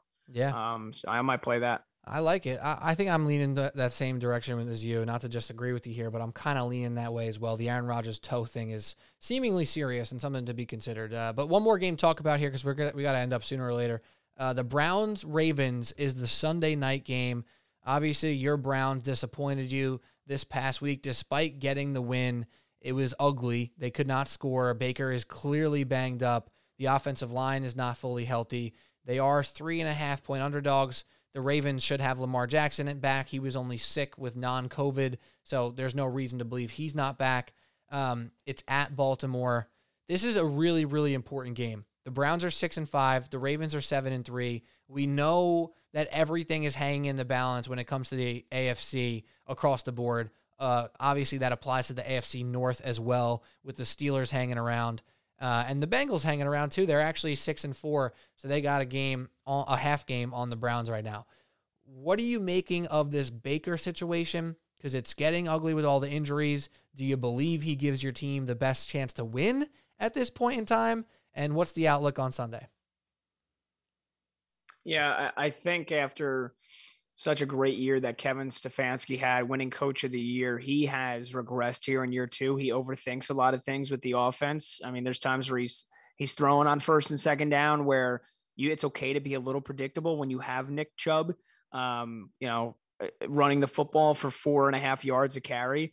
Uh, that, but then the fact again, it's it's Baker Mayfield right now is not 100. percent He's dealing with a torn torn rotator cuff in the shoulder. He's dealing with ribs injury. He's dealing with a knee injury. He's not 100, percent and he made some really bad throws against the Detroit Lions.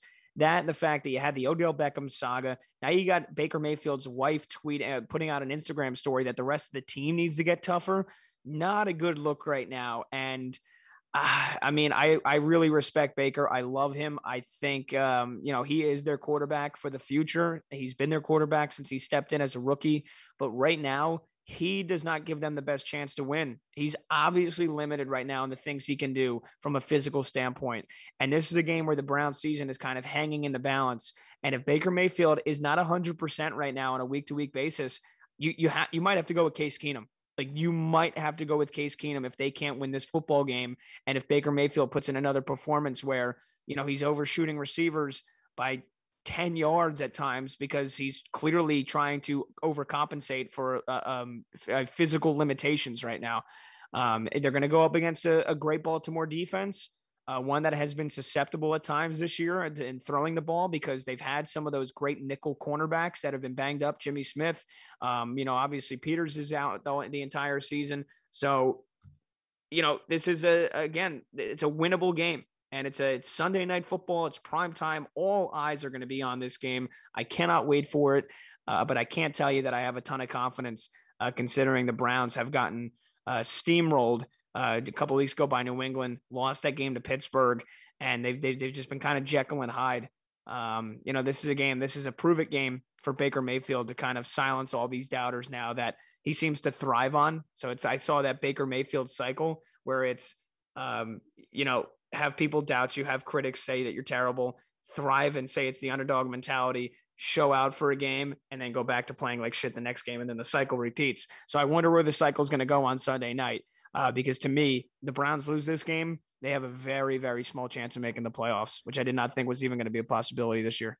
Yeah, just a few weeks back, we're talking about them being a Super Bowl contender, perhaps, right? Maybe not a few weeks back, a couple more than a few, but that was a legit conversation that we were having, and we were considering them as a top tier team in the AFC. And now the AFC's flipped on its head. It's very, very weird. On the Baltimore Ravens front, Lamar will be back. Obviously, with Lamar in that game on Sunday against the Bears, you expect them to win bigger than they did. Huntley did, you know, a stand up job in competing and giving them a chance to win. Clearly, did just enough to do so. Um, but it was ugly for the Ravens. And it's been a little bit weird. Talk about Jekyll and Hyde. It's been the same thing for the Ravens this year. Probably a little bit. Who's who's good, Jekyll or Hyde? Jekyll's a good one, I think. So a little more Jekyll than Hyde, perhaps, for the Ravens, right? But they're still kind of figuring out how to be consistent this season. Lamar missing a game hurts him. Um, you talked about Jonathan Taylor as an MVP candidate, which is absolutely factual. Lamar Jackson, in my opinion, still an MVP candidate. This is one of those games where he can really boost his odds in that regard. He's currently plus 1400 on DraftKings, which is just slightly below his preseason odds. So I, I don't really know what to make from this team. They frustrate me with their inconsistency on offense, but Devonta Freeman seemingly taking control of that running back position for them this year. Don't know if that's good or bad. I do expect Lamar bringing some energy back to this team, and I don't know if we can put much stock on the other side in their defense playing well this past week because they were going up against a, a Bears offense that's been not very good.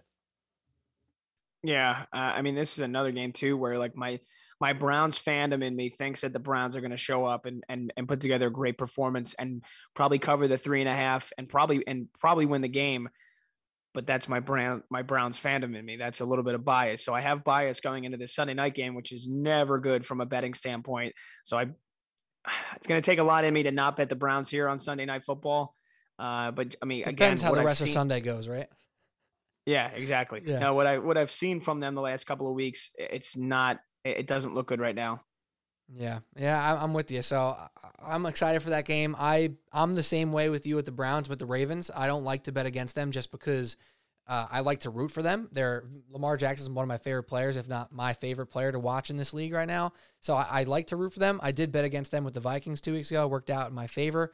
Uh, but I, I don't know. I, I'm leaning towards going with the Ravens and Lamar Jackson here, but again, that's probably going to be a Sunday night. Let's see how Sunday afternoon went first. Uh, but Pat, it's late. We got to finish up. Let's do one, one regret or hate, self hate item from Sunday. We're not going to go through the whole slate of all of our picks, but let's just give one to the people who are still hanging out here after an hour and a half uh, of listening to us talk.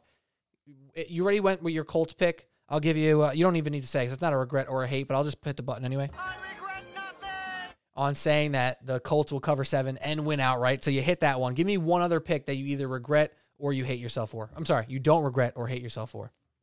Oh, that I don't regret. Um, either one, Re- regret or don't regret. I just jumbled the words. It's late.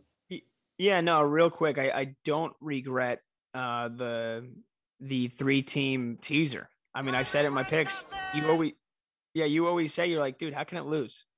yeah, I mean, it, I, I, held on with the Cowboys. I had them, was it plus 11 and a half? They lost by 10. That was the closest one that I had to sweat out out of all of them.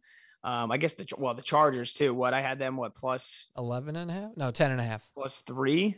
No. oh yeah. Plus, plus three and a half, plus three and a half. Yeah. So that almost, that almost ended up losing. Um, I guess it wasn't in too much jeopardy. They never really were trailing by more than a field goal, but still for them to blow that game. I know you were a Chargers better. Uh, the other one, I guess, is the is betting against the Eagles two weeks in a row and, and getting just my teeth and, and the Broncos and the Saints teeth kicked in in back to back weeks. This this Eagles defense has played at an absurd level the last couple of weeks. And Nick Sirianni, as much of an idiot as he sounds at times this year, has seemingly figured out a great game plan where they're just going to run the ball between Miles Sanders and Boston Scott and Jalen Hurts and Jordan Howard. The, the four of them are going to run the ball 50 times a game. And they, they did it for 230 yards against the Saints defense back on Sunday. So if they keep that game plan up, they're going to be tough to stop.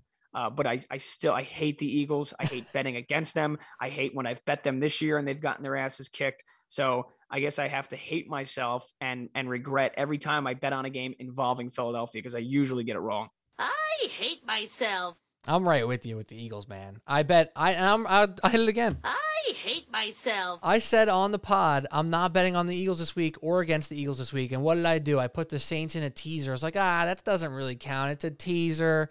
Uh, the Saints are going to cover. They're going to keep it close, plus nine and a half or whatever the hell I had them at, eight and a half. I forget. And and they freaking got smoked. Like, what the hell is going on? Jalen. The only positive for me with the Eagles is that Jalen Hurts is my fantasy quarterback in my two most successful leagues this year. So that regard, I like the Eagles and I like him to do well. Plus, I have Devonta Smith in one league. So that's my only positive with the Eagles right now. Other than that, they are infuriating to try to predict. So I'm with you on that front. Uh, my my other one that I'm going to talk about, you mentioned it already, is the Chargers. I'm going to hit both because I made the right pick, but boy, I hate myself. because they were just brutal to watch on Sunday Night Football. I just hated watching that fourth quarter. They were up 17 at one point. They tried every single possible way to let the Steelers win. They tried every possible way to make it uh, a game again and for them to come back and get the win. It was so freaking annoying to watch that game. Brandon Staley was like the talk of the town after the first couple weeks. At this point in time, he needs to get a lot of things right because it's ugly for him in a couple different ways. The offense is so damn talented, yet they only choose to unleash the offense on a handful of occasions. You got to let Justin Herbert be elite. Don't sugarcoat it. Don't handcuff him. Make him be the quarterback we all see and all watch with our own eyes more often because it's electric when he does so. So I'm just sick of that type of game where I should have won that bet. And uh, I made the right pick because the Chargers outplayed the Steelers by a million. They should have won that game hand over fist. Is that the, the phrase? Hand over fist? Yeah, I think so. something like that. You know what I'm trying to say. So I'm pissed. I made the right pick, but I still hate myself anyway. That's it. That's all I got. Subway Sports Talk. Pat, you got anything else to say? No, I mean I love it. We always like, yeah, let's uh, you know, let's be compact, let's be Jesus succinct, and then we we run up another hour and forty minute episode. But dude, I mean, I love it. I love when we chop it up together. I think we cover, you know, so many angles. You know, we're obviously we're we're so we're pouring through everything. We're invested in, in watching every single Sunday and breaking it down. I I just it's infectious when we get going and we start, you know, hitting off one another. The little pick and roll, Patty, Patty and Pete. Oh, I agree, man. It's too fun. It's just tough because every single time I said it to you tonight. Hey, you know, we're gonna run through some of this stuff quick. We're gonna keep it about an hour, ten, hour fifteen. Look at us now, hour forty, looking like schmucks. But what are you gonna do? We had a good time. Hopefully, you did too, right here on Subway Sports Talk. Don't forget, we're part of the ba- Basketball Podcast Network now, so check them out. A whole lot of basketball content uh, on their page. Literally, podcast for every single team across the league. It's a beautiful thing. Happy to be a part of it. And DraftKings, shout out to them as well. So for Pat Boyle, I'm Pete Kennedy, Subway Sports Talk, y'all. Happy Thanksgiving. Enjoy some pie. Enjoy some booze. Enjoy some football. It's a beautiful thing. Cheers. Gobble gobble.